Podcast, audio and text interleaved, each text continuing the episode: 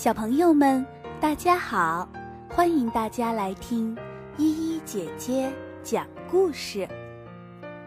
小朋友们，你自己做过贺卡吗？今天要给你们带来的就是一个小树叶贺卡的故事。新年快到了，大狮子给朋友们都送了贺卡。可是，轮到送小猫咪的时候，大狮子就有点发愁了，因为小猫咪是大狮子最好的朋友啊。该送给小猫咪一张什么样的贺卡呢？大狮子想啊想啊，忽然，他想到了门前的银杏树，这是大狮子亲手种的。早就长成了大树。对，送小猫咪一片银杏树叶吧。正好，树上还有一片叶子没有落下来呢。小树叶贺卡多有意思呀！想到这里，大狮子跑到院子里，抱住银杏树，使劲儿地摇啊摇。那片树叶才飘飘悠悠地落了下来。于是，大狮子就把这片小银杏树叶夹在信里，寄给了小猫咪。小猫咪原来和大狮子是邻居，后来小猫咪搬到了很远很远的地方去住，就再也没有见到过大狮子了。今天，小猫咪收到大狮子寄来的小树叶贺卡，别提多高兴了。可是，小猫咪的妹妹小小猫咪却说：“一片破树叶子，这算什么新年礼物呢？”说完就要扔出去。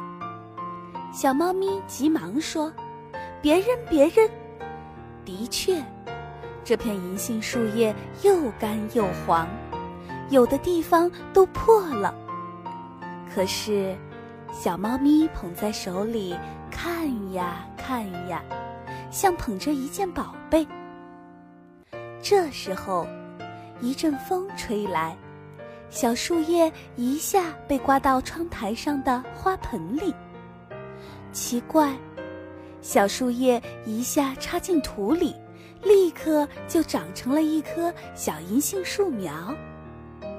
这件事让正好飞过窗口的老乌鸦看见了。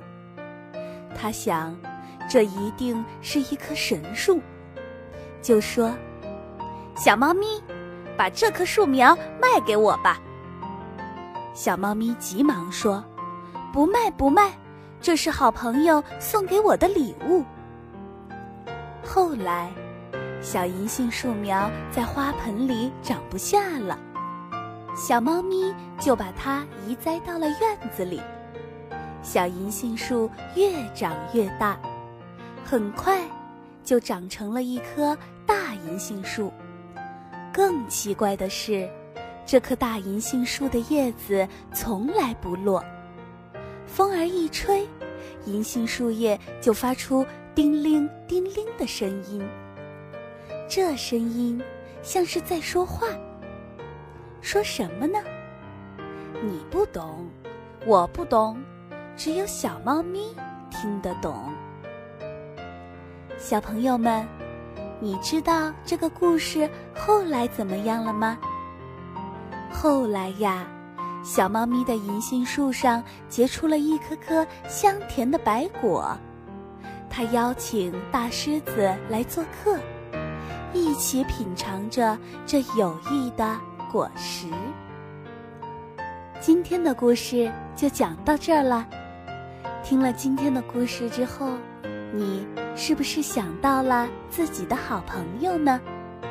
祝你们今晚做个好梦，我们明天再见。